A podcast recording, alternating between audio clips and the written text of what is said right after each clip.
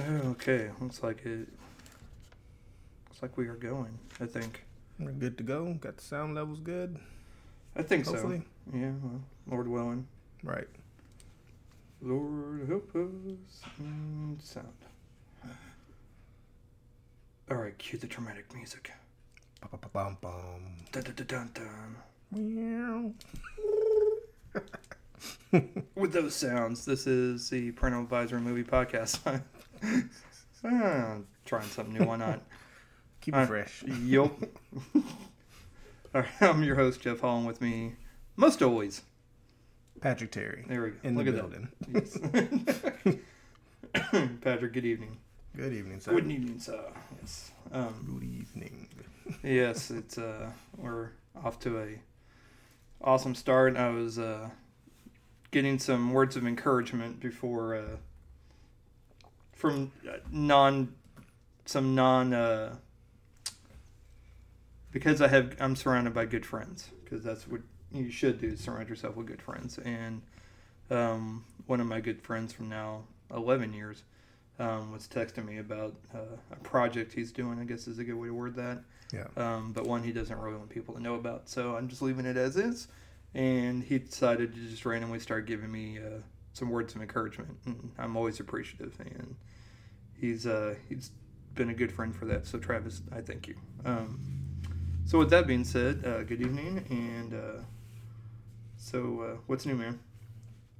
You know my story. Work. I don't know all your stories. You, Well, that's that's all it's been this week. Just Okay. another week of work and trying to get much sleep. Hadn't really been sleeping. You know, I'm coming in about 10:45 if I'm not going to a movie. Right. Get home by 10:45 and staying up sometimes like three, four whew, o'clock, good night. and then well, I wake up 10. So still getting five and a half to six hours, Yeah. but you know, it kind of kind of wears on you after a while. yep. Yeah, like the I guess it was six months. the when I was on evenings working with you hmm and some of our other awesome people on seconds. I've always, as someone who's worked midnights for at least a dozen years, um, I always found it. People are like, God, isn't that hard? Can you know how do you sleep during the day? I'm like, have you ever, have you ever taken a nap? Just imagine taking a nap for eight hours instead of like two or three right. and that's what's that's what working midnights is like. You just nap for eight hours and get some room darkening shades. You're good. But one thing I can never get used to was a sleep pattern for working evenings. Yeah. It was harder just when, uh, just when I was just uh, married and didn't have any kids Right. it was still hard to try and get a good sleep pattern going and trying to wind down. I don't really wind down. It's just I'm just not like I don't feel like super energized, but I just feel like I'm not. the body just won't rest. Yeah, like I, I just can't go straight to sleep yeah. as much as I want to go straight to sleep. I Right. just couldn't. Um, it was a lot easier on working midnights than it was on evenings to do that. Oh, there was some mornings when it was super nice out, especially like during summertime. You're like, I can get X, Y, and Z done True. Knock it on out. Yeah, but at the same time, and then you always sacrifice sleep over it. So that was a little bit harder, but I kind of forced myself, you know, over over the years to kind of make myself sleep. But evenings, I just never could. Yeah. And now with kids, it's even harder because you still have a hard time. You know, I still had a hard time getting to sleep, and then, you know, I have to get up early, get the kids up, and get them to school and preschool, and then get them out the door. Right. And then I've got like, and then I'm up. Yeah. I mean, I could come home, maybe try and nap. I'm not gonna nap. I, once I'm up, I'm kind of up, Yeah. I'm saying. and then yeah, and I mean, I could do other things, which is great because it afforded me the opportunity to get stuff done around the house or whatever. But I could never, I could never just go back to sleep. It was just always kind of a pain in the butt. Yeah. Um, but yeah, on days now, it's, it's it took a while, but I found you know, would just you would think would be just normal hmm um, but it's the frequency of it. I just never could, Right. you know. And it's taken time. And um, a couple weeks back when I wasn't, and I still had the upper respiratory that was really kind of kicking my butt. Um, it was hard for me to, you know, just wake up and then just get going. Right. and most people are like, well, yeah, that's most people when they get up in the morning. No, I'm usually once the alarm goes off at least twice, I'm up and then I get moving. But I cannot like I had I was forcing myself to get up and get going. Even when I got and usually I listen to some good music to kind of get me going and get me in the right frame of mind, being a positive one, and um, you know it was just like, whew, Yeah. like, it still was rough. But sorry, I didn't mean to monopolize talking about sleep patterns. That's kind of right. kind of random, Yeah. but But Yeah. yeah, you know, working evenings works for me because I, don't- I don't necessarily have to set an alarm. You know, right, I wake up and I don't sleep later than ten. You know, Yeah. so I might wake up a couple times, but then ten o'clock I'm pretty much up. but um, yeah. But I did notice on a couple of movies I watched after work, it kind of like I was kind of tired. Yeah. It kind of affected. So, you know, I don't know if that had an effect on what I thought of these movies. see, So it Right. might. It might. right, So we'll we'll see. like Joker for me, Yeah. or Once Upon a Time in Hollywood, yeah. which I'm started rewatching Joker. I think I made it only 20 minutes in. I fell asleep because I mean I wasn't watching it during the middle of the day to try and stay up and watch. I mean I put it on. If I stayed up and watched it, great. If I fell asleep, oh well. Yeah. You know I downloaded it, so it's It's watch it whenever. Yeah. But, um, okay. Um, well, uh, for those that know, obviously uh, this weekend was Grayson's first dance competition of the season. Uh, we drove to Knoxville, which I've never purposefully gone to Knoxville. I've never had a reason to purposefully go to Knoxville. Um, for those that do not live in Tennessee, Knoxville is the home of the University of Tennessee. It's all orange and white checkered, or just orange and white, and it's um, it's a bit much if you're not into hunting or work at Home Depot or or even remotely a Vols fan Yeah. which would be me. So, um, but no, it was fine. We were only there a day. Um, we drove, we drove down um, Friday night, Friday evening, um, and then uh, we were trying to find food downtown Knoxville. And I'm like thinking, you know, Rick's getting mad because like, why don't you just stop somewhere? Right. Like one of the eight exits that had food. I'm like, because I'd just assume there'd be food right there and just be easier Right. it'd stay fresher and I wouldn't have to exit off and then exit back, you know, and then get back on. And just be just exit off once and I'm done and then just drive around. True. So it's like, all right, well, there's Chick fil A close by. We're driving by, driving through the campus or towards camp, I guess, you know, area by campus, and then we turn. She goes, she goes, this, she goes, this Chick fil A is going to wind up being in student comments, isn't it? I was like, ooh, there's probably a chance of that. we drive by and Sure enough. yeah. So uh, we didn't have Chick Fil A. Wow. That's what we just run in and grab it. Probably don't have a. Probably can't get in. I go. Um, and of course me, I'm like looking. I'm like, I don't see a card swipe anywhere or a key access. You know, I don't see a card access or anything. yeah. I'm like, we might be able to, but we didn't, we weren't to push it. So we ended up just driving down the street a little bit further and found a McDonald's, and all was right in the world. Cool. But we saw the Tennessee campus. That, and it looks, I mean, it looks like a nice campus enough if you're a Vols fan. Right. Um, I'm not, so therefore I'm just like, all right, we're good. That's cool. Oh, good. oh, there's the street named after Peyton Manning. Great. Mm, here we go. Far away from that. Um, no, it's beautiful campus though. And then we, you know, everybody got to bed, and then we had to get up at the ass crack of dawn and uh, get her there. She performed at like eight something. Um, they live streamed everything, so that was nice. Um, her, she had her duo, and they actually did really well. What cracked me up there at the very end when they go off the stage, Mhm. supposed to look out to the audience and wave. Right. So she's holding Grayson's holding the other girl, Karis, holding her hand um, as they're going off the stage. And Karis looks out to the audience to wave. Grayson looks back to the backdrop and waves at the backdrop at the back of the stage. I'm like, who's she? wa- Oh Lord, God bless her. Yeah. but they had she had an absolute blast. They placed fourth out of ten. Good. So that's for their first competition. It was great. It's better than what I what I was expecting because last year during their very first competition, it was four of them doing a little tiny's routine of uh, Aladdin's friend like me, and it was, whew, it was kind of tough to watch. tough. So they, her and Karis have come a long way. Um, uh, one of the people moved to Michigan, another person moved to the other person. Uh, her and her, or him and his sister went and moved to a different dance company. Um, but they, but they did. I mean, so Karis and Grayson are the only two left, and they did great. I was very proud of them.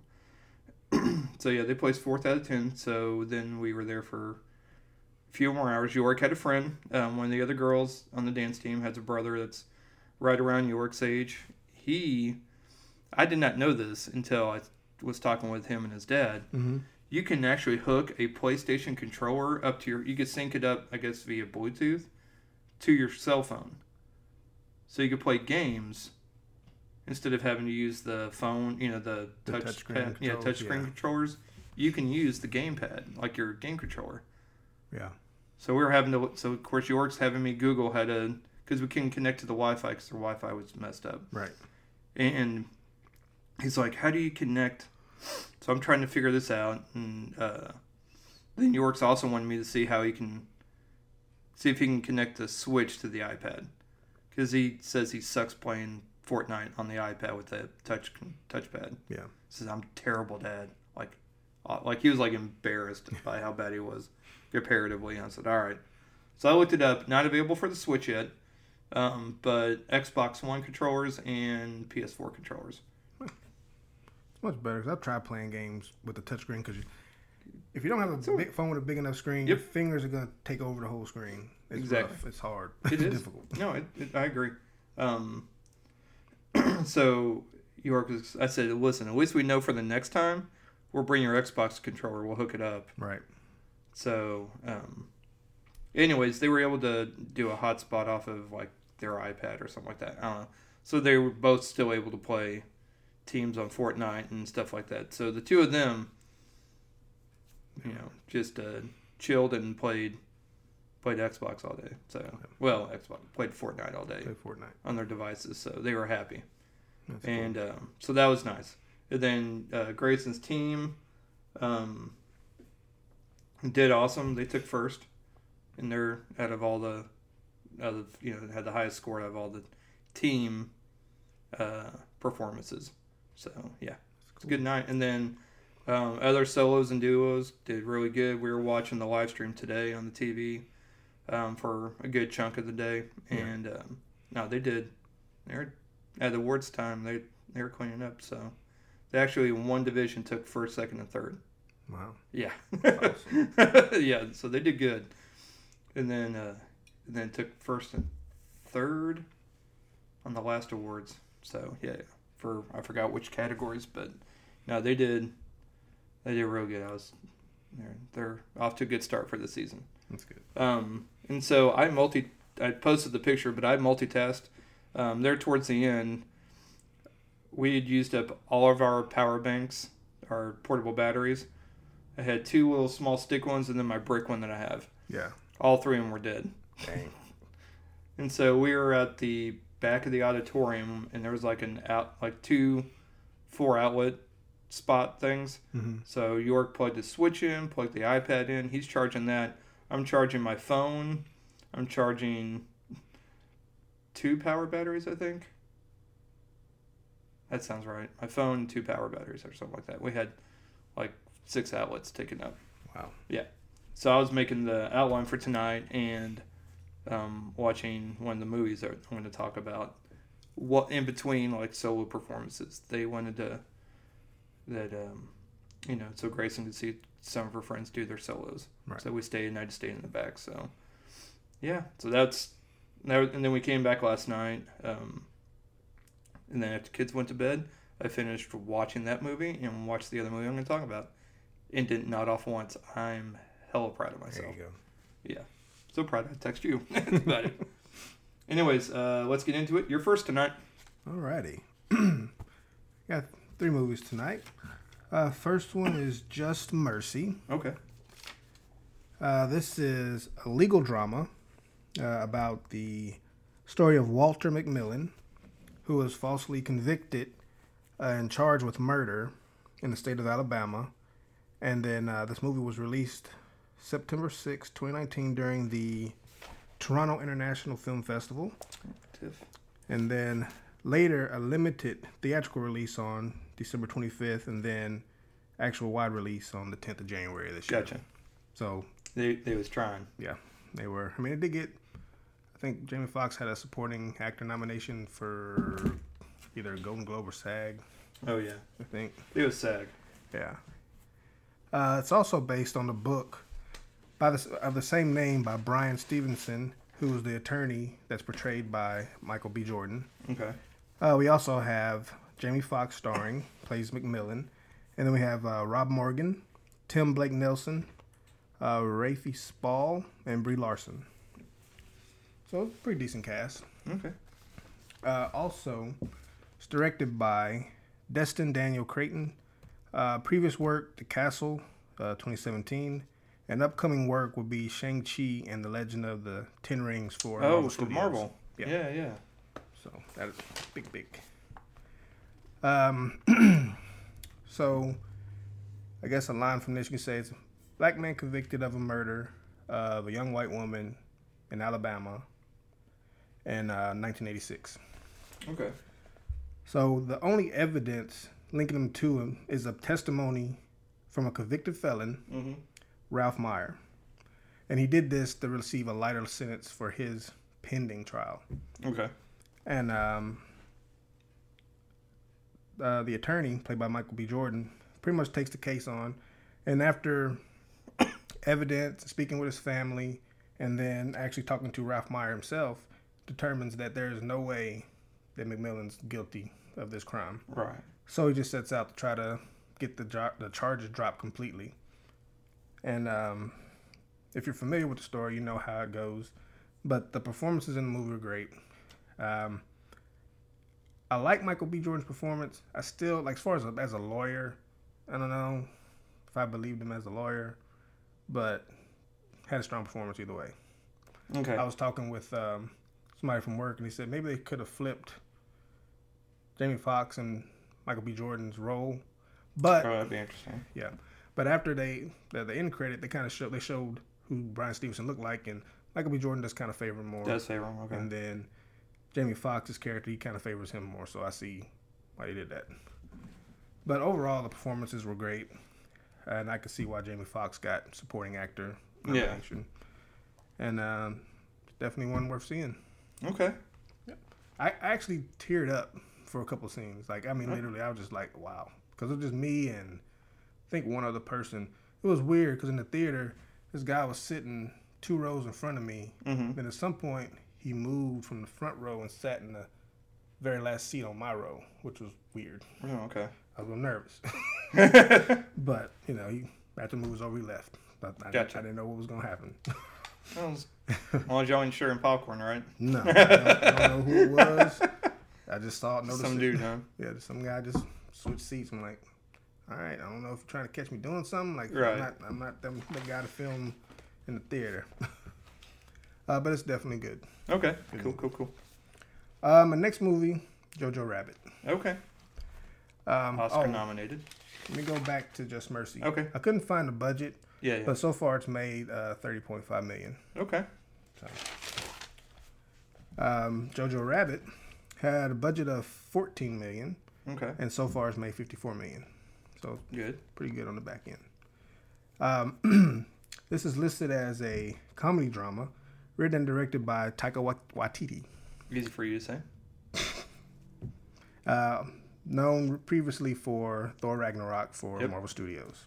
And Hunt for the Wilderpeople, which is also a really good movie. It's a New Zealand movie. Okay, Uh, Sam Neill from Jurassic Park, and the dude from I can't think of the kid's name. Um, he was in Deadpool two. He played the dude with fire, the bigger guy. He played Russell, okay, okay. Fire Fist. Yeah. Whatever. Anyways, was. uh, yeah, no, it's it's actually really good. It's a little small indie um, movie, but it, no, it's it's good. It's good. yeah, yeah, I would search it out. Okay. Uh, see, as far as stars, we've got uh, Roman Griffin Davis, Scarlett Johansson, and um, uh, man, I thought I had this name. Sam Thomasin. Mc, no, I think it's Thomasin McKenzie. Oh, okay. Yeah, that's good. Uh, co-stars Rebel Wilson, Stephen Merchant, Alfie Allen, and Sam Rockwell. Okay. Uh, story follows a 10-year-old boy named Johannes Jojo Belzer or Betzler. Okay. Um, he's living in Nazi Germany during World War II. Uh, he attends he attends a Hitler Youth Training Camp. As you do. Yeah, and uh, with his best friend Yorkie. Uh, he also has an imaginary friend in the form of Adolf Hitler, As one does. played by Taika. There you go. And um, Jojo is a huge fan of Hitler. Okay. Uh, he even has pictures up in his room, uh, symbols, all of the imagery, whatever you think of for Nazi Germany, he's got it in his room. And um, he lives with his mother Rosie, played by Scarlett. And apparently his dad is uh, in uh, away in Italy fighting a good fight. Uh, he also has a sister who apparently recently died due to illness. Um, I do have a few pros it's kind of a weird but interesting take on that time in history. Okay. Uh, the humor, it was it was it was okay. It was okay. It wasn't too bad. It was just a little weird, you know, seeing the I guess overly um, immature version of Hitler. Right. And, but it's coming from a ten year old perspective, so I guess that's how he would imagine how Hitler is from his mind. okay. Um, a con. Some of the jokes didn't hit, and then I kind of feel like the trailer for me was a little misleading. I thought it was gonna be a ton of this ten-year-old boy Hitler. They're going back and forth, kind of like Drop Dead Fred. I kind of, Yeah. I kind of got that kind of vibe for, from the, some of the parts, but the um, his imaginary Hitler is not in it a lot Okay. it kind of focuses more because he's he's a real Nazi Germany kid. He he loves everything with Hitler, but come to find out, his mom's hiding a young Jewish girl in the wall of his sister's room. Okay. So it's kind of got a fight with that, like you know my beliefs, and then I meet this person, and it's not exactly what I've been taught and what I've learned. Uh, but um, for me, even though it's a good movie, it didn't hit with me. gotcha. So And that's what I hear as far as review wise, as far or as far as not review, but more for I guess well even both audience audiences and critics. I think for critics it's more either you really like it right, or for critics they're kind of they either really like or they really hate it. I think audiences are unsure. Like they're kind of both. They're kind of like either you like it or you hate it. Um, Yeah. I can understand. but they're not. Yeah, like either you think it's, you know, it's a quirky black comedy that you know has a message, or you take it literal and think it's Nazi propaganda, and when it's not, it's No, I mean it's definitely it's against satire. it's yeah, it's definite satire, Yeah. but I don't I don't. and It's hard to, from what I understand at least, and from what I've read, that it's hard to kind of get an i a true idea of the movie just from the trailer. Yeah. Which I can totally see, um, but it also kind of reminds me, at least from what again from what what do I you know from the two trailers I've seen that it it, it can be kind of that the humor is kind of geared. It's kind of more like Wes Anderson kind of humor, where it's Mhm. kind of dry, Yeah. and satirical, and but it has like there's some heart to it. You know, there's a story. You know, there's a real story behind it. So yeah, Yeah, I mean they they they. Wait, I think if they had maybe focused a little more on his interaction with the the girl in the wall, Yeah. the ten year old boy, and um, or if they just focused had more of the imaginary Hitler. yeah, But um, I don't know. I, I thought it was a good movie, but it just didn't it just didn't hit with me. yeah, Yeah. So it's not to say don't check it out. You might feel differently. right. It's just don't you know just kind of know what you like basically. If you know you like kind of dark humor type movies and Yeah. and It's weird. satirical movies and movies that well, if you are a fan of, would someone that's a fan of Thor Ragnarok, that's not a superhero person, maybe, still enjoy this movie? Oh, I was a fan of Thor Ragnarok and it didn't hit. Okay, So, that's true. I don't know. So that's I can't. that's so, that's a valid So I don't know. I don't know. No, that's a valid point though. Because I've I've read I went through and saw read some reviews. Not read them. I just read the numbers. And there's a Yeah. lot of ten out of 10, 9 out of 10, 8 out of tens. Maybe two or three here and there was like five out of ten or four out of ten. A couple of one out of ten. Okay. So it's definitely mixed. Yeah, and I could see. That's what I'm saying. It's you kind of have to know what you like. Yeah. Yeah. If you're unsure, then I would probably recommend just wait till it comes out at Redbox. That way, you're not really out any money Or library. or library. Yeah, you won't be out any money. Yeah. I Uh, mean, like I don't think it was my a waste of time. Like I, Yeah. I, the journey was cool, but after watching, I was like, okay, I'm, I'm good on it. I don't have to watch it again.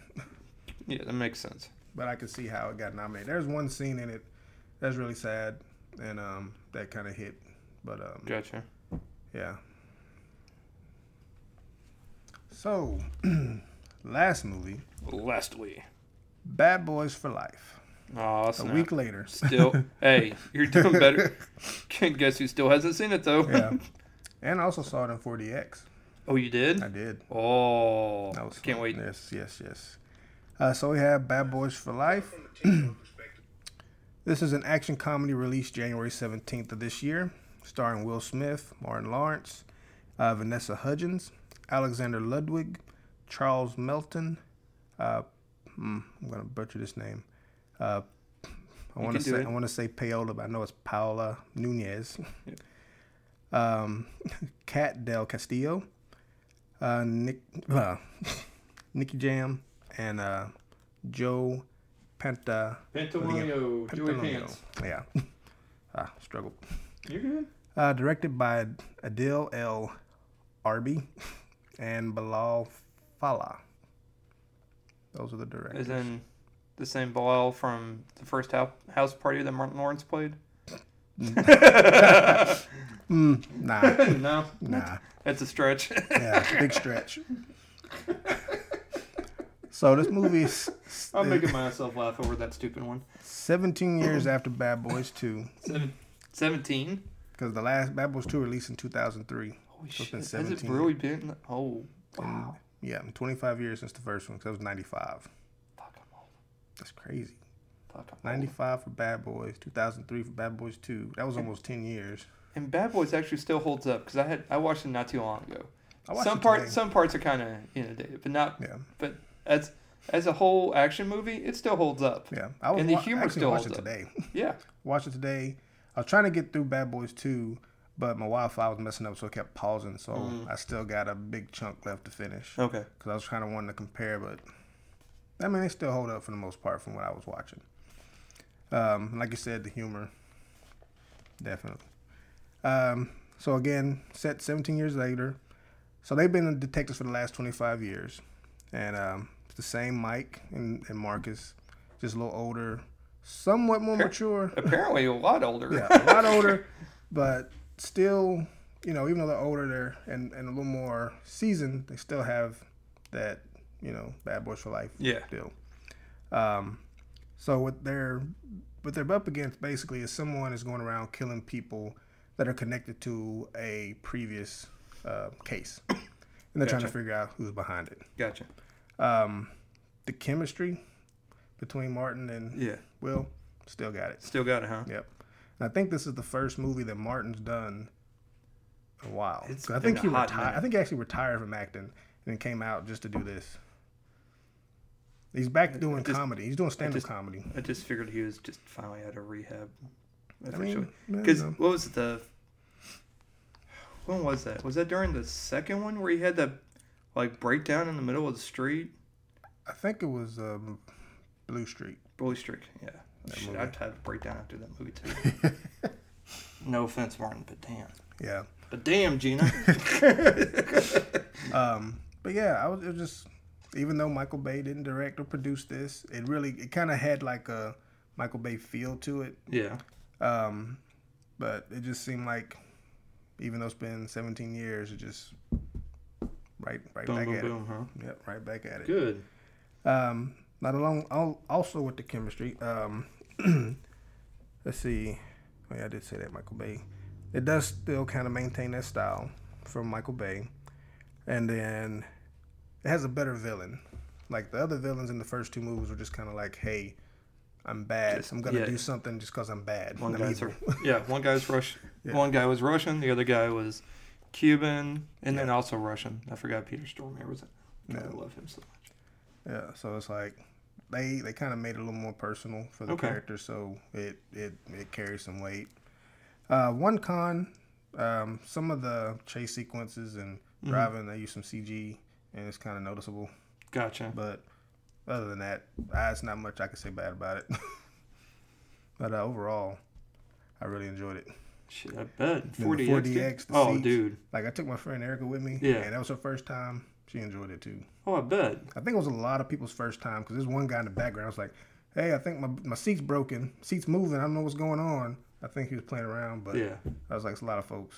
Uh, they had the little water effects Yeah. during rain, and um, a couple folks kind of surprised at that, which is weird because they give you a little sample of what you're gonna experience beforehand. Yeah. So exactly. yeah, but this dude was like, And, and basically, I think someone's kicking my chair, like York did. my friend Erica. She Yeah. said she thought somebody was kicking her chair. She's like, hold up. This is part of the movie. she Yeah. had to take a breathe was like, like because somebody got down. thrown to the ground. The back of the seat was Yeah. Oh yeah. yeah. Calm So, down. Jeff yeah. thought the same thing. Jeff it's thought the same thing. It's Look cool. how far away we are from the person that's. Right. right. Also, there's glass. Yes. exactly. But it was overall fun experience. I feel like, even though I was thinking maybe this third one should have came a little sooner, a lot sooner. Yeah. Like Like, Like what were they waiting years? for? Yeah. yeah. And I watched a interview with Will Smith and Martin. They were on the Breakfast Club. Yeah. And Will basically said he wanted to make sure it was done right. Didn't want it to be just some kind of cash grab kind of thing. Yeah. And um, just wanted to make sure it was right. So I felt like they got it right. You know, it's not perfect, but To, to make up for Gemini. yeah, there was a couple of things that made me think of Gemini Man. I, I, I don't. It, it, I'll go see it. Yeah. And Gemini Man's at Red Box. I'll probably go finally watch that. probably like two moments where I was like, 'cause I, I budged. I'm like, yeah, it seemed like Gemini Man right here. but it wasn't a bad thing. It was like Yeah, better. yeah. It's like No, yeah. better. gotcha, gotcha. So they took some ideas from that and implemented it here. That's awesome. Um, it had a budget of 90 million. And That's so actually far, good. That's actually a good budget for one for an action movie Mm-hmm. and an action movie with Will Smith, yeah, I was surprised. right? um, and it's made so far uh, 215.6 million. Two hundred fifty. 215 million. Woo! It's they're only gonna, out two weeks. they're gonna make another one. Oh yeah, it's already it's already listed on. IMDb. Oh, is it? now the rumor is, even though Michael Bay wasn't a part of this, he's supposed to either produce or direct his fourth one. He could just not. I'd rather him not. He could find another franchise to run. now I will give one thing away. He does have a cameo. Michael Bay does. Yeah, I saw it. I was like, Nice. I guess they're saying, okay, well, without him, it wouldn't be a Bad Boys. there still would have been. but we'll let him keep thinking that though. But uh, when I saw him, I was like, God, is that who that douche. is? I had to look it up on IMDb, Yeah. and I, I like, oh, it was him. so, yeah. So, Oh, so he was, douche. even though he didn't have a part in making it, he was in it. He's gonna that have a credit. enough. He's gonna have a credit one way or another. yeah, it was, it was bad enough. I was like, ah, Douche. okay, that's a con. He was in it. That's definitely a con. Well, if Quentin, if Quentin Tarantino could be in his movies, yeah, but His have you movies are usually seen? good. I'm about to say, have you seen him in his movies? They're not. It's not his thing. yeah, acting no, was definitely not his thing. Nope. Most convincing role he ever played was as an Elvis impersonator on an episode of Golden Girls, being his first actual credit too, and it's his best one. Uh huh. Crazy. All right, I'm man. tagging out. I'm tagging out. All right, I guess I'll tag in. so I've already kind of, as I was preparing for the episode and everything, I was thinking, okay, he's going to talk about Bad Boys. I'm going to talk about Jay and Silent Bob. Holy crap! It's like the ride or die theme, more or less. Yeah. Two best friends, essentially going on a journey of sorts, Okay. follow me. Go go down this rabbit hole with me. But two two hetero life mates going down this journey. Going down this journey. Both of them will be there. For, both of them have each other's back. Like both sets. Right. I mean, would do any for the, anything for the other.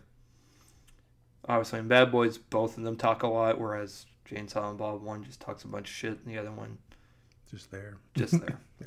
Um, but anyways, so I've already kind of preemptively have titled the episode "Ride or Die" There you go. because that's that's kind of how I feel that this is going down. Um, so good on both of our parts for our choices. All right. Just funny how that worked out. All right, so I never got to see Jay and Silent Bob reboot in theaters. Um, just well, one, it wasn't ever. Know, it was very Very li- limited. very limited. Yeah. Very. Um, it was fan. So it was partly um, crowdfunded, okay. so that's one reason. it's not really got a whole lot of distribution. Um, it's out on DVD. I downloaded it on iTunes when it came out. I already knew I was gonna own it one way or another. I might as well own it Yeah. quicker and see it sooner. So Right. I owned it quicker. I didn't see it sooner though, because it's out on DVD now, and I could have.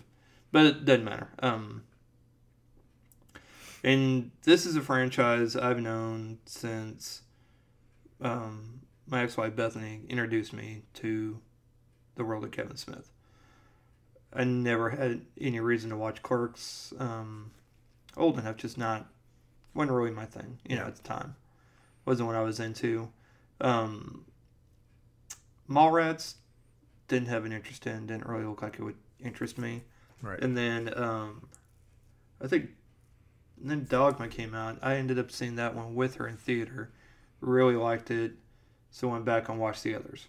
Okay. So and I'm like, okay, Clerks, I can see where it's fun. Actually, saw it. I think we actually saw it at a midnight show at the old Bargain Theater back in Missouri. And then, um, and then yeah, watched Mallrats on DVD.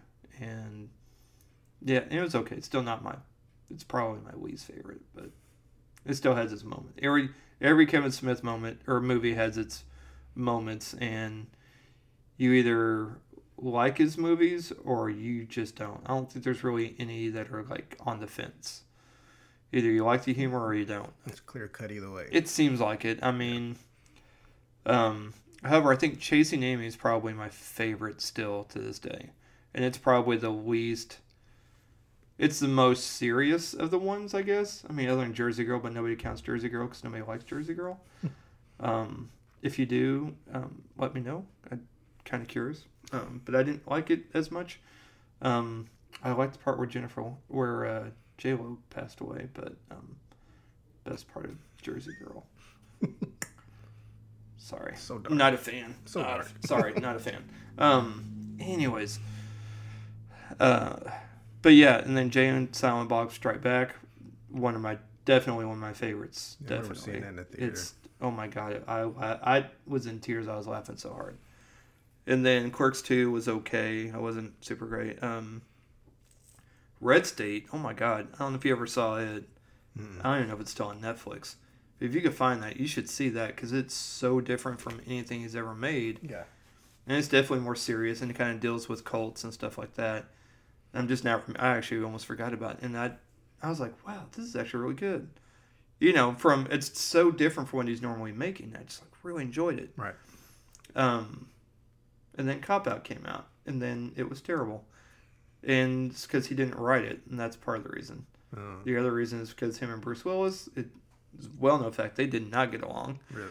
Oh yeah, you can watch any of the, you can find it on YouTube. There's a clip from one of his, um, not stand up. He does his like Q and A things, like an evening with Kevin Smith, Right. and he talks about filming with Bruce Willis. So it's Don't seem like Yeah. Bruce Willis gets along with a lot of people. yeah, which is funny because Kevin Smith ends up having a small role in Live Free or Die Hard. So Wow. Maybe that was like because he plays sorry. the hacker with John with Justin Long. So, anyways, it's really funny. Um, that story's just hilarious. Tusk was different. All of his can his uh, what do they call it the Canadian ones. There's like a trilogy, Canadian trilogy. It's uh, I forgot what the first one was, and then Tusk, and then um, Yoga Hosers. But it was like a three-peat. Anyways, Um, those were okay, not my favorites. I really like this one. Mhm. Um, for people that it's basically a movie that it's so it's a reboot, which means it's more or less Jay and Silent Bob Strike Back, but a reboot of Jay and Silent Bob Strike Back. It's almost the same story where they go on a road trip to go stop a movie from being made. And they make jokes about the fact that that's what they're doing. Like, Well, didn't you guys already do that once? Self-aware. That's, yeah, that's it's it is. This this movie should be called Jay and Silent Bob reboot colon self aware because I mean if a lot of Kevin Smith movies kind of are self aware without without being without hammering you know without beating the, a dead horse you know Right. like it. This one at moments you're like all right man we get it yes no no we got that too yeah yes yeah it's almost like the dad trying to like emphasize a joke like remember, see how you know a few people. And I was like, no, no. You see why that's funny, and then try and explain it. Yeah. There's a few times where it kind of felt like that to me. I was like, no, bro, I know. I'm. It's like we get it. It's cool. We, we get it. You're like four years older than me. Okay, four or five years older than me. We're. I'm good. I'm right there with you, man. it's cool. It's cool. We got it. But, you know, there were plenty of times I laughed out loud, you know, at whatever hour of night that was that I was watching it last night. And, you know, I was like, this is actually, you know, it was better when I was expecting it to be. Right. I expected I probably would like it, but considering the last few, I've only, like, yeah, these aren't bad. They're different. Not, I'm glad he's doing something different and not trying to stick to one thing Right. because that's a sign of a director that grows, and that's how you can establish being a good director is trying is not staying and doing the same thing over and over and over again. Yeah. I'm looking at Taking you. taking risks. I'm looking at you, Marty Scorsese. I'm just saying, don't bash the Marvel by- movies and then go and and then go and make your own Marvel movie. Anyways, but um, he did do his version of Avengers. yes, old Vengers, old Vengers. something like that. Yeah. all right. Um, septuagenary virtue? No, that's not gonna work either. All right. Anyways, um, so I, I did take a few notes um, in the dark, so we'll see if I can read my handwriting. Um, there are Easter eggs galore for all of the movies. Okay. Cameos from pretty much everybody. I think that's been in a Kevin Smith movie has been in. It makes a cameo in this. Basically, if you are in any sort involved in any sort of Kevin Smith franchise of any kind, you are in this, and that didn't, that's not limiting to just to just movies. Okay. That's TV. That's his TV stuff. That's his podcast stuff. Are in this movie. Basically, Kevin Smith and his friends. Anybody from the the show they had with the comic book store? Those they're in it. Cameos. All right. Everybody. All right. Everybody. Um, so, kind of the biggest overall take from it is that amongst all the ridiculousness, there's a lot of heart and there's a story about family, believe it or not. All right. So, kind of the main thing about it is that is that they find out they get sued and find out that they're doing a reboot of Blunt, Blunt and Chronic Right. and uh, basically the studio that bought the rights ended up selling it on eBay for like three hundred and fifteen thousand dollars or something like that. Wow. Yeah, to Saban Films, who's the name of the company that actually put out, uh, distributed uh, the movie Jay and Silent Bob reboot. Okay. And actually, there's a movie that's coming out um, that I noticed that I put on the, either on the calendar or on or on for trailers that is by Saban Films, S A B A N. So, anyway, so it's a legit company, not just a Don't they do Power Rangers? Or Sure, used to, or a TV show? that sounds like right. Yeah. We'll see. Um, we'll look it up. okay. But they, uh, so anyways, they find out they're making a reboot of Blunt Man and Chronic. And so Jay wants to do whatever he can to be sure this reboot doesn't happen. And they're going to do a last minute filming of it at Chronic Con, like Comic Con, but it's seriously a Chronic Con is basically just a convention to show about Blunt Man, about the movie Blunt Man and Chronic. Wow. So everybody's dressed up like that. and so they are trying to. So they're doing the road trip to try and get there and stop it. So they're going to Hollywood again, just like in Strike Back. They're going to Hollywood to stop the movie being made. Um, this time they're stopping the reboot from being made. It makes sense. Yeah, so they uh, on their journey they ended up stopping in Chicago and find out that um, Shannon Elizabeth's character from um, Jay and Silent Bob Strike Back uh, has had a kid, and kid turns out to be Jay's kid. Yeah, but she never found out about, or she never told him about it. So, because she knew he would make a lousy father, so they uh so anyways they have a child. Child's 17 because it's been 17 years since jay and silent bob strike back came out. And they uh so the kid is now the kid turns out to be played by harley quinn smith so kevin smith's daughter plays jay's daughter in the movie Wow. yeah Okay. right All right. But when you look at him, like, oh my god, you could kind of see a little bit of a resemblance too, which is kind of funny. a little, not much, but a little, yeah. Um, to make it awkward a little bit. nah, I mean, they both have blonde hair, and that kind of helps you know, Okay. for one. Um, but no, the chemistry is obviously good because Jay's been around Harley her entire life, so they obviously have a good chemistry. And then she gets to work with her dad, which there's a joke about. There's very it becomes very meta towards the end because Kevin Smith plays Kevin Smith at Chronicon, Wow. so they make jokes about Kevin Smith and about how he's always in that. Uh, she's like, I wish you, I wish he would quit putting his daughter in all of his movies. So you know, stuff like that. That's Yeah. like, yeah, we we get the joke. Yeah, got it. Um, but there's other jokes that aren't as kind of lame as that one. But there are others that are that land really well, and it is really funny. And you know, it's about her. She's upset because she never got to meet her dad. That he left before she was born yeah. and then she's got like three or four other friends that you know have some story about you know they met at support group for not meeting their parents or anything like that or their dads so anyways they go to chronicon and they try and stop the movie but yet one of the girls is wanting to be a part of the movie before she has to get she's uh, chinese before she gets deported back her and her mom are getting sent back to china so Okay. they have to go back so she wants to be a part of that before because that's like her favorite movie or whatever Gotcha. so, and then you know, um, I actually think, and I actually think Ben Affleck's cameo is not really even a cameo because he's in it for longer than like a minute.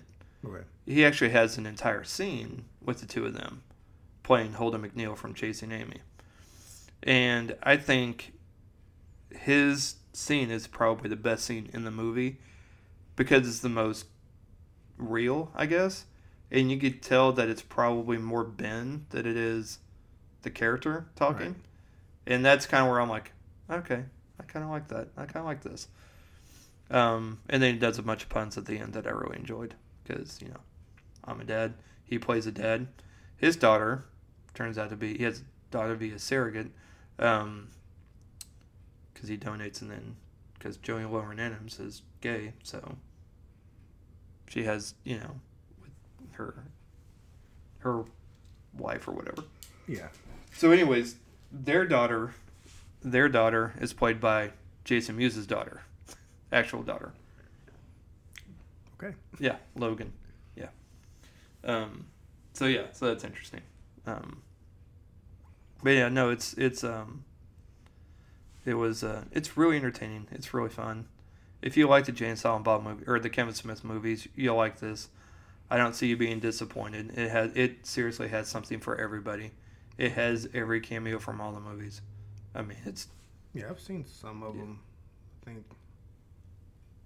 Mallrats. I know Dogma. I saw it in the theater, Yeah. but it's been so long. Yeah. I'd have to go back and refresh myself on uh, yeah, that and probably watch them all. yeah. It's but this one's so entertaining. I if you don't like it, then you probably don't like the other ones. I mean, I'm just saying. I just not saying it's true, but I mean, there's some great cameos and different things. Um, So let's see here. So oh, um, secondly, I finally get to put my two cents on. Um, before we drove to Knoxville, um, we actually were afforded some time because I took the day off um, to try and be sure we had everything ready to go and everything. And uh, Ruth and I finally got to go to the movies, first time in a pretty long time, and we finally got to go see Knives Out. Finally, um, it was either going to be that or, or it either going to be that one or Little Women. So we end up with Knives Out. Okay. So I still kind of want to see that. Yep. Um, I tried to get her to come join us, kind of give her thoughts on it. Um, but she's worn out from the trip and after getting Grace into bed, so she's so maybe next time. So, um, but she really enjoyed it. She she really liked it. So That's that's her that's her you know easy review. She really liked it. Um, we both agreed it's a lot different than what the trailer perceives it to be as far as tone. Yeah. It's not as quippy, I guess is a good way to put it. It's not a quippy comedy. It's definitely more of a I mean it's a who done It's more s- serious, I guess, than Yeah, with a little little humor Yeah. sprinkled in.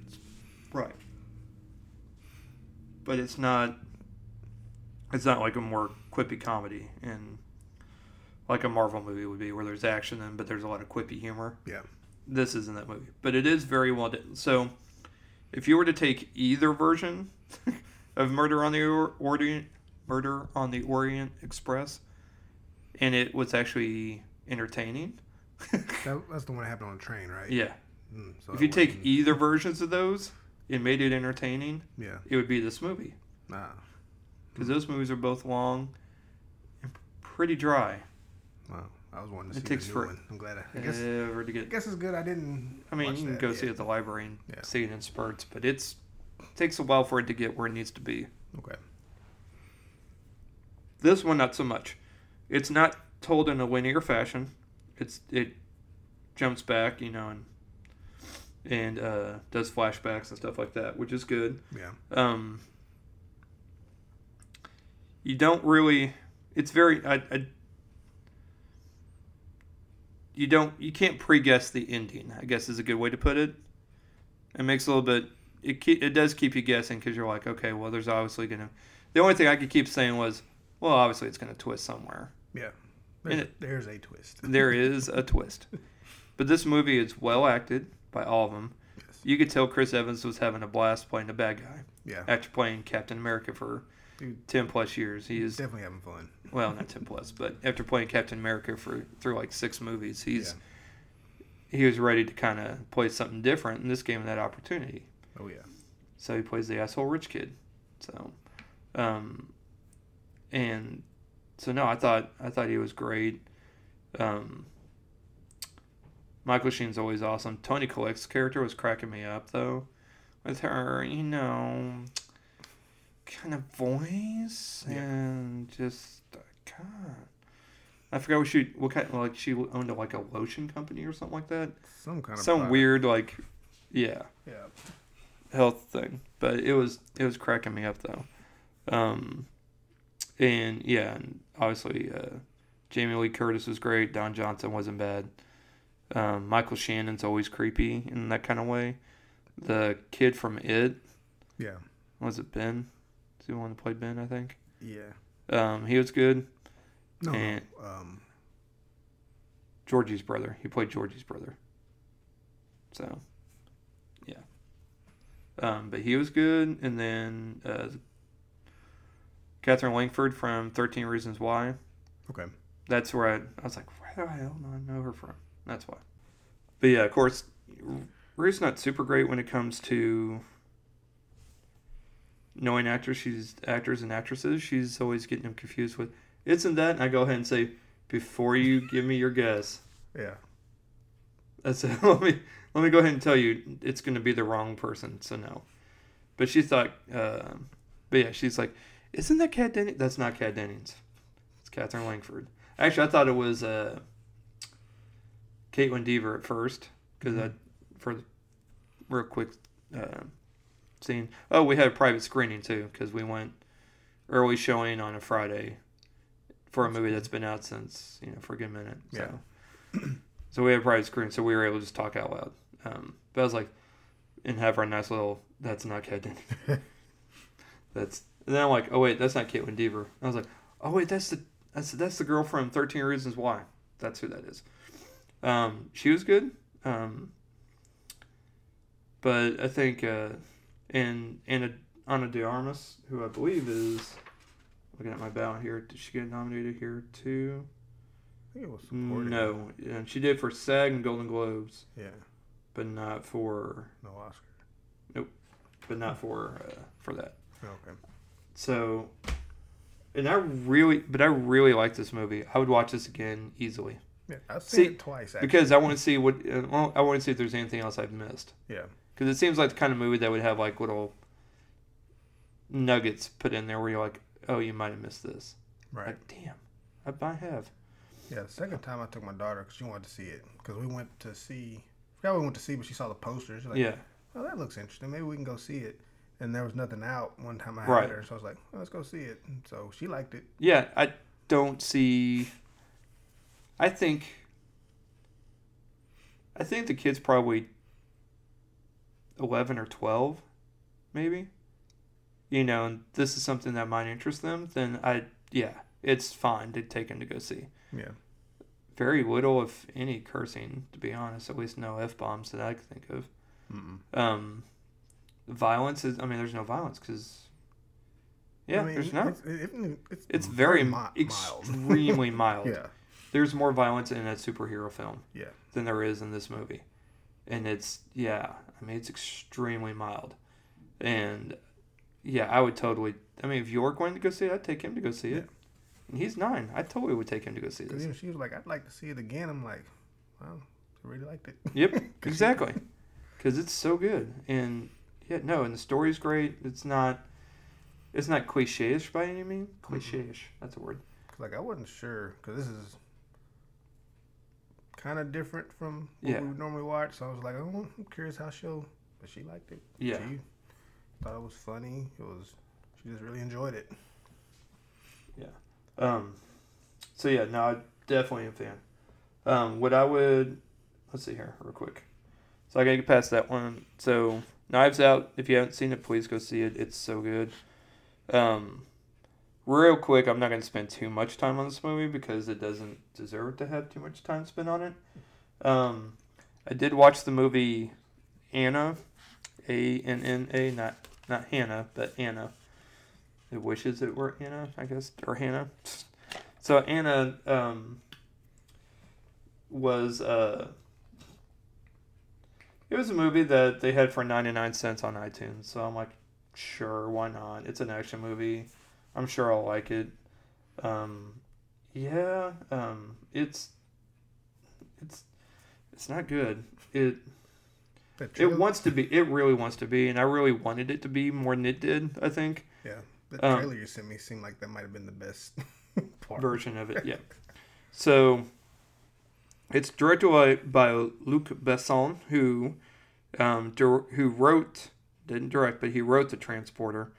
Um, he directed Valerian and the City of a Thousand Planets or some shit like that. That sounds like that was the thing. Um, he directed Lucy with Scarlett Johansson, which I liked. I like that too. Um, it's very different very different from his other stuff, which I Yeah. I liked. Uh, directed The Fifth Element, which everybody likes. I am not as much as most people, but it, I mean it's fine, but it's not my. It's I don't like it like the way other people really like it. So, um, he directed the origin the uh, the professional with uh, Jean Reno and very young Natalie Portman yeah, that's and he directed the original with him Nikita. So, Okay. and then he directed this. Hmm. Mm, yes. so, kind of what I wrote down and then I ended up texting you was, what if the movie Red Sparrow with Jennifer Lawrence, which anybody that's read any of my reviews before we started podcasting, where I reviewed this movie, um, what if Red Sparrow tried to be Atomic Blonde? That would be this movie. Huh. So it really tried. It did not succeed. Um, it basically takes this young Russian woman. Uh, KGB takes this young Ru- Russian woman and to kind of mold her to be an assassin. Hmm, kind of like Black Widow, Kinda, but not well. but not well. Um, so Anna is played by Sasha Luss, L U S S. Um, she who's was actually a model, which oddly enough come came in handy during this film because she played a model in the movie, Oh. which she wasn't going around killing people. Cool. Um, Helen Mirren in this movie, I got to post a picture of it because no one will believe me otherwise. Helen Mirren did her best impression of a live action Edna Mode from The Incredibles.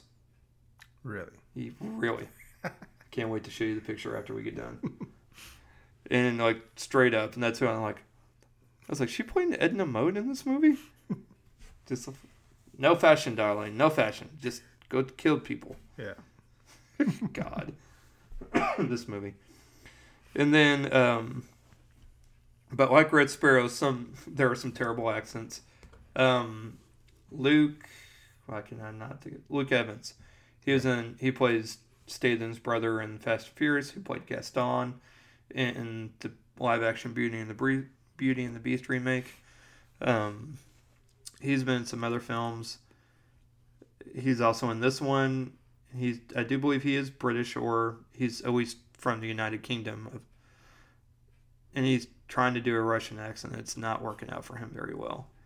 And I don't and I'm like sitting here going, why are all these people trying to do Russian accents? Why don't they just hire Russian actors? We've got plenty of them. Peter Stormare would have been perfect. Yeah. Nope. Not gonna work. Just the Jojo Rabbit. That Yeah. was kind of issue I had too. Their their German accents were kind of in and out. so Yeah. So either fully commit or Yeah. Yeah. Or don't bother. Yeah. So um but yeah, I I was just like, how is this director that's made these amazing action movies making this? And there are some twists at towards the end of the movie that you're just like, all right, I didn't see it coming. I don't know why. I mean, I knew it was going to end up ending sort of like this, right. but not like this. You know, just figure it's going to wind up working out kind of like this, but don't. The way it did though, just didn't no real good payoff. Yeah. But it's whatever. It's fine. I mean, it, it is what it is. You know, for 99 cents, it was a fine movie. There's only one real good scene, and that's the scene in the restaurant, The fighting. the fighting To the scene in the restaurant, which they show in the trailer. wow. So You think That- it was studio involvement or is this actually the director? that's a good question. I, I don't know. I think well, part of it's the story, so I think a lot of it's story involvement, I guess. okay. Um, and then, uh, so that's all I'm going to spend time on that. I'm going to try and hurry up and finish this last one to wrap it up. Um, I wasn't going to originally talk about this, but I watched it earlier today um, while I was working on the website and outline, you know, finishing up the outline and everything else. Excuse me. I ended up watching uh, The Edge of Democracy, which is a documentary on Netflix that uh, it's a documentary on Netflix that ends up kind of channeling. Uh, it's nominated for best documentary feature, and so um, I'm like, well, I'm trying to get through these, so I'm going to go ahead and watch them. Right. So it's a it takes place in Brazil. Um, it's about corruption. It's a cautionary tale um, about the democracy um, in crisis, personal and political um, feuds um, in the edge of democracy to explore one of the most dramatic periods in Brazilian history, combining unprecedented access to the presidents um, Lula da Silva and Dilma Rousseff, because I'm sure I'm not butchering those whatsoever, um, with accounts of her own family's complex political and industrial past. Uh, the filmmaker Petra Costa um, witnesses their their rise and fall and the tragically polarized nation that remains. It's fascinating. As someone that has never as someone that knows very little about that, about what went on there, it was a fascinating, eye-opening kind of look into how other governments function, how corruption kind of, you know, catches up, and then people don't. Obviously, um, with the with their Brazilian economy on you know verge of collapse, Right. trying to rebound, and there's all this corruption. Obviously, you know they're the talk of overthrowing the government, you know, overthrowing, and you know basically they actually basically vote out the president. I mean they they impeach him more or less, you know, Right. for a more Americanized term of it, impeach and then removed. So you know, even in a broken down system, they can get that done. Wow. Eh. Um, but yeah, no, it's it was fascinating. It's definitely now. I don't know. I really liked American Factory. Mhm. Um, but I think I like this one better. First of all, the cameras they use, like they have for a documentary, they have some pretty stylized shots, Mhm. um, shot setups and everything. Like slow, like a slow zoom or a slow um, move or push is what they call it. Okay. A slow push, just showing you going into a building. I was like, it's not something you really see in a documentary. You see that in other things, but you don't really see that. Yeah. Documentaries are like exterior shot, interior, interview. Found Actually show walking in. Yeah. Okay. But it's like slow push going inside this building, and I'm like, then you're inside. I'm like, Cool. This is actually pretty cool. And then ex- the exteriors, just um, like bird's eye exteriors and stuff like that. I'm like, there's a lot of thought that went into this. Like, there's some good pl- um, shot planning, you know, and, um, stuff. So I'm They took care with it. they did like it it wasn't just like all right we're just gonna make this us walking around following these people documenting everything Let's get this done. yeah they they're like no we want this i was like yeah but let's look at this what if we did it like this also and added this Yeah. to make it more appealing i don't know what the word is because it was appealing i mean the subject matter alone is appealing but this Right. really helped out so i'm definitely a fan Okay. um, I might end up actually picking this one for best feature. I think American Factory may win. Honeyland's not going to win. It's not. I mean, it's tough, but it's not going to win. Okay. Um, it might be between these two. I don't know. We'll have to see. Um, but we, uh, but there's, but there's some good. Um, I can't really say acting it, but um, it's, it's very well shot. And the, I'm a fan of the director. I'll watch another one of her documentaries easily. Um. So yep, that's the three, and then I did because I'm going through the shorts also. I did end up watching um, Sisters. Um, it's a animated short, Mhm. so I've now watched all the ones available. Um, it's fine. It's not going to win, but it's. I mean, it's it's fine. Yeah. Um. So yeah, that's it on that. Um, oh, so okay, real quick because I meant to talk about this at the beginning and I got sidetracked. Um, there's a film called Viola. Um, a small independent, extremely small independent film, um, about this lady who. This was covered. So okay, let me backtrack because I'm getting ahead of myself. So our friends at the Strange South covered on their on episode four of their podcast this lady called Viola Hyatt that went and did some killing.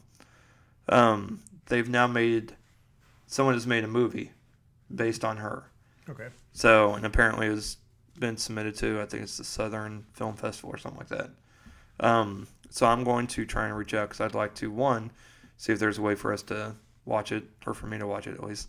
But um, two maybe talk to them see if they want to talk about the film on the show. Um, but I'm very very interested. I'll, I meant to tell you about that. Um, so I'm going to try and reach out. Um, um, just a reminder uh, the BAFTAs are February 2nd and the Oscars February 9th. Um, Got to get the ballots up so people can start kind of going through and filling theirs out. We'll set a post so people can post theirs. And again, we're I've got a, uh tumbler here that we're gonna decorate for Oscar ballot winner for whoever gets the most correct. I need to. We need to decide. You and I need to decide on a category to be the tiebreaker. Um, if we have one that is a tiebreaker, Okay. um, we'll figure that out. Yeah. Um, but and then lastly, uh, trailers. Uh, the last thing he wanted, which is uh, Ben Affleck and Hathaway um, movie about jour- report, you know, journalism reporting, and then it's fictitious. It's a fictional movie, not based on anything. Just um, a journalist gets mixed up in the wrong story or something like that. And I think it's a Netflix movie. I think I noticed. Um, Horse Girl with Alison Brie looks interesting. Kind of looks like an independent film, at least from what I can tell. Um, I think that one's also coming to Netflix. Um, let's see, Irresistible, which is Steve Carell, Rose Byrne. It's a, I think he plays like a, a uh, political advisor to try and get somebody to run, and then it turns out to be uh, Chris Cooper, who's like a farmer. They're trying to get him to run for mayor uh, in this district or whatever, or in, I mean in the city. Rose Byrne plays a reporter, basically trying to be sure he doesn't. I don't know. It, it's a comedy. It looks funny. It looks fine. Um. So yeah, and then Vivarium, which is Jesse Eisenberg, and I forgot who else is in it. Looks interesting, a little weird. Um, go from there. Uh, trailers will be up on our page on our website, and which is yay updated. Whoop whoop. I'm actually doing a better job. I guess new year, new me, website wise. Um, that's about it. Uh, oh, real quick. Very much, very much. Lastly, um, this week we have coming out. Wow, the thirty first already, man. I know. It's blowing by. Yeah. This year. Yeah, totally. Um, so this week we have Gretel and Hansel because apparently we needed that kind of horror movie um, to theaters and not just to Redbox or Netflix. But uh, the Assistant and the Rhythm section, which is a Blake Lively hitman hit woman movie, who I with her haircut thought was Mackenzie Davis. So It does look interesting though, yeah, I, but I don't know. exactly. I got too many other movies to go see. Yeah. if there was n- seriously nothing else out there, I would definitely go see this. Like if I was caught up seeing everything, I would go see it. Yeah, Yeah. because it it'd be a fun action movie. I, but I've got too much other stuff to go watch. So Yeah. We'll see how it lays. Maybe I'll maybe I'll be want to check it out. all right, you go do that. I'll red box it for damn sure though, or ninety nine cent it, whichever happens first. Yeah. All right, man. I think that's it for us. All right. Till next week. So, um, for me, Jeff Hall, and Patrick Terry. Thank you for listening. We will catch you next week.